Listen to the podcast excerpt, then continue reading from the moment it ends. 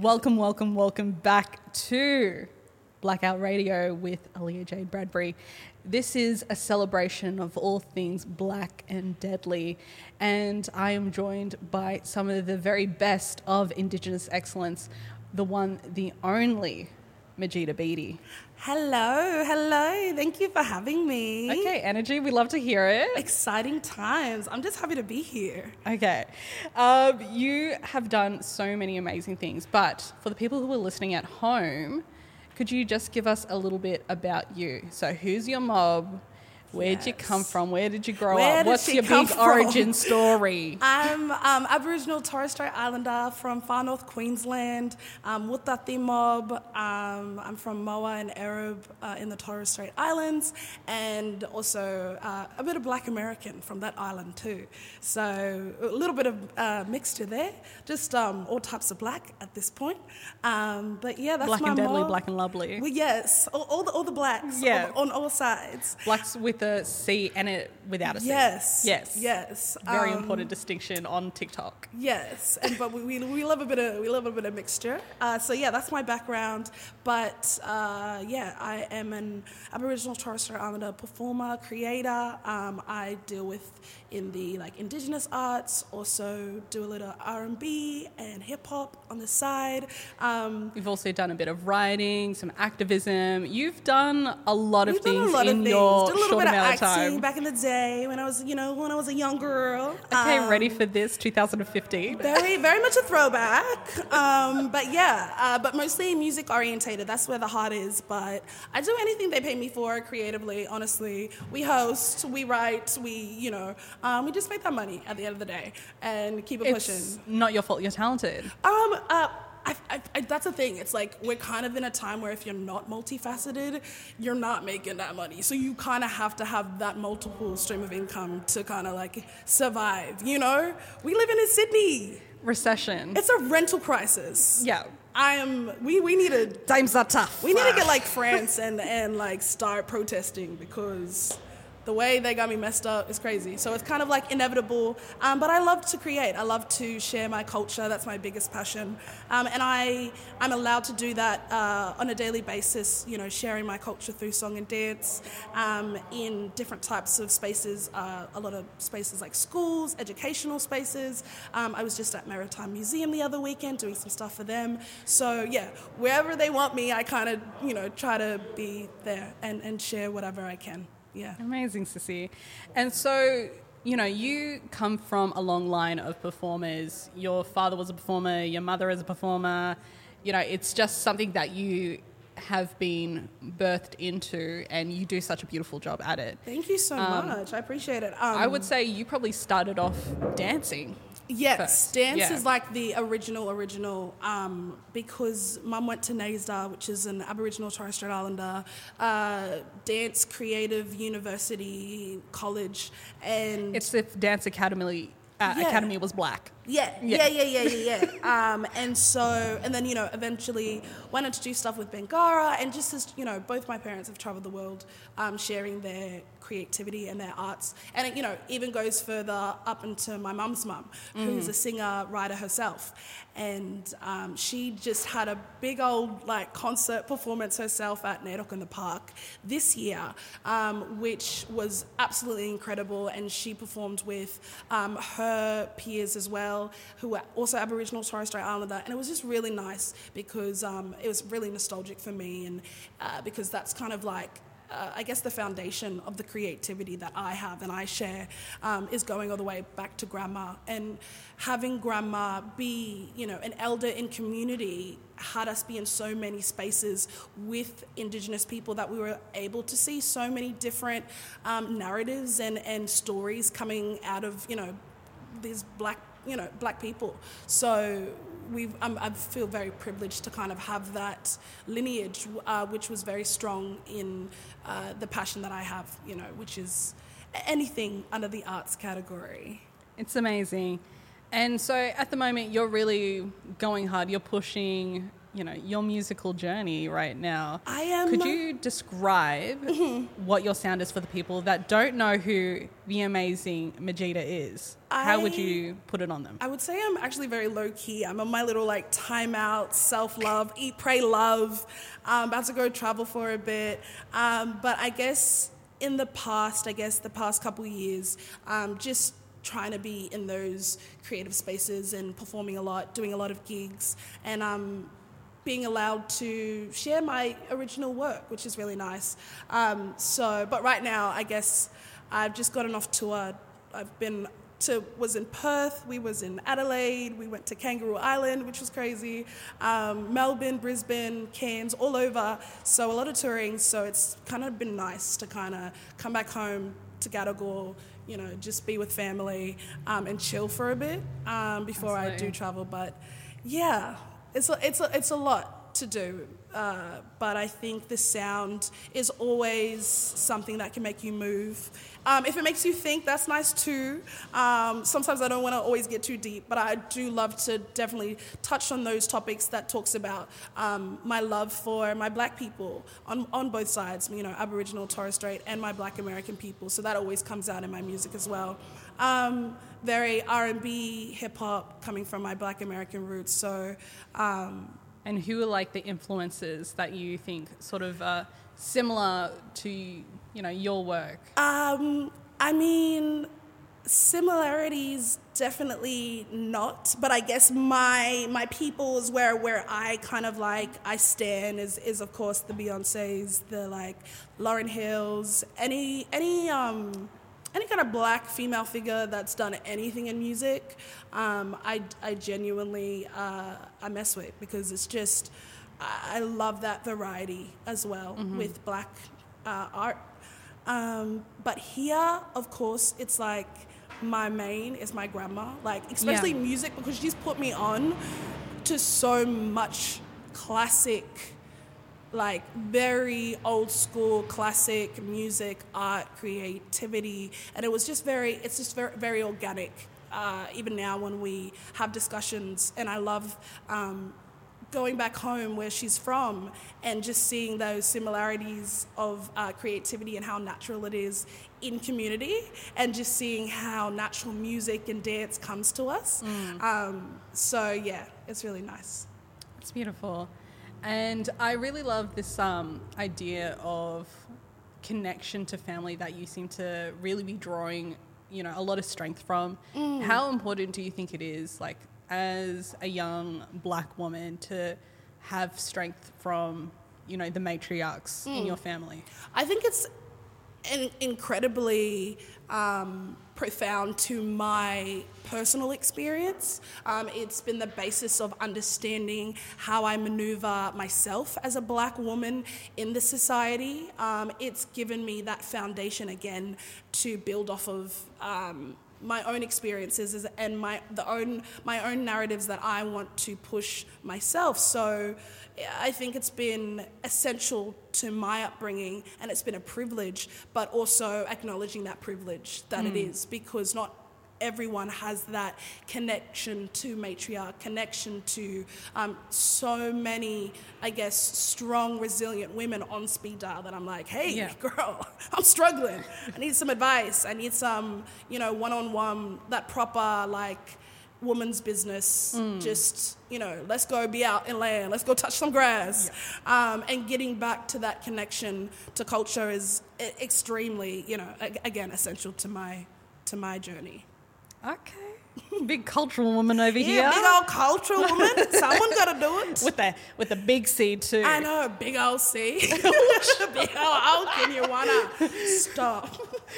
Um, you know, sis, like I, uh, you know, majority of people do know you for acting, and you know, you've been in in screens, like you've been on our screens for a minute now, and we've seen you do your thing here and there.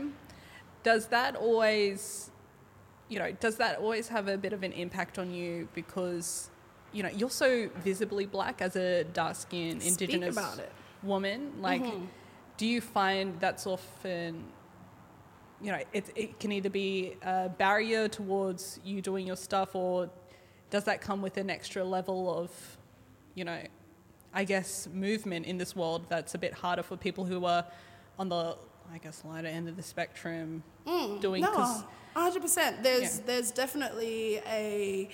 Um, I'm very big on acknowledging um, colorism, acknowledging um, racism, acknowledging all those things. Um, but because I've, you know, when you've been on the ground for so long hustling, it becomes a part of it. Uh, it becomes so normal that you almost don't see it all the time. Really? And then you're reminded of it, and you're like, oh, okay, yeah, no, I'm still here on Earth. Um, but it's, it's a part of the job. And there are so many things that I can say and attribute to colorism and racism. Um, but right now, because of the, I guess, the tone of the show, I'm not going to let that's like, you know, that kind of, that space into the safe space that we're creating. There's so many layers to it. Um, Yeah. Not non-indigenous, non-black people, they can do their research. They can, they can, they can read a book. And TikTok for is right there. Exactly. Yeah, come on now. TikTok at your fingers, and I know y'all love it. So if you like it, I love it. Um, and so it's a thing of the mob who know, they know. Um, they, they, they, they understand. the girls that get it, get it, and the Period. girls that don't. Come on don't. now. Yeah. Um, but yeah, I, I kind of, when it comes to certain conversations, because I've been so widely um, uh, open and very like, um, uh, I guess just, I've had a lot to say about race in the past. And I think if you don't um, know, it's that thing of like, I'm pro black, I love my black people, and that's just, that's just it. But I think Hmm. I'm at a place where it's like, I have I have different capacities, and my capacity is so much more lower than a couple years ago. Yeah. Um, to It gets you. to deal with it or Yeah. to even talk about it. So it's that thing of like, yes, those barriers are there and they are systematic and they are sometimes not as evident and sometimes they're straight in your face. Um, it comes with the territory of being a black person, period. Yeah. You know what I mean? Any industry you are going to go into, regardless of the one that we're speaking of right now, like, you know, and that's, you know, you- you're starting at a new school, you're starting at a new job, you're going into new friend space. You're like, going to the doctors. Going, Yeah. Exactly. It's, it's there. It's always there. You know, it's like depression. She can she can be there. You forget about her, But then she'll hit you with a ton yeah, of bricks. but she's always there, very close. Um, so my thing is like, you know, black people, we know what it's about. We, we know how hard it can be, and uh, anyone can take their own experience and kind of like assume us being in the fields that we are. You know, of course, we're going to face all of those type of, um, those type of oh things. So it's like, yeah, I'm, Yeah. I'm, but I'm definitely at the the kind of side of things where I'm like, I'm so tired. I'm tired of the the, the racism. I'm tired of the colorism, but I'm also tired of like the reiterating, um, you know, those how we feel, and because Yeah. it's like, all right, cool. Who's I don't want to sit in this feeling all the time.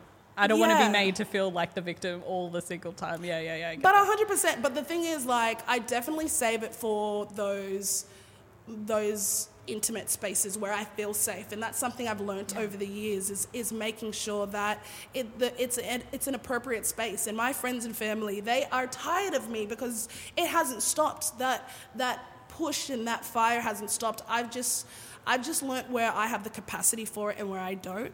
Um, but it's a thing of the consistency. I think that's what I can speak to. The consistency of black people, the consistency of Aboriginal and Torres Strait Islander people in this country, and our push forward um, in any field um, is inspiring, and it should be. It should be included in everything we do. yeah, absolutely. Okay, come through with uh, gospel right now. I mean, I hope somebody's listening. no, people are listening. People are listening. Um, you know, I also wanted to talk a little bit about like you being a bit of a social media queen. I mean, it's a little bit quiet now, but you've definitely been very visible on social media, um, especially on TikTok. People, I've seen people literally make edits about like how lovely you are and all that Ooh, kind of love that. stuff.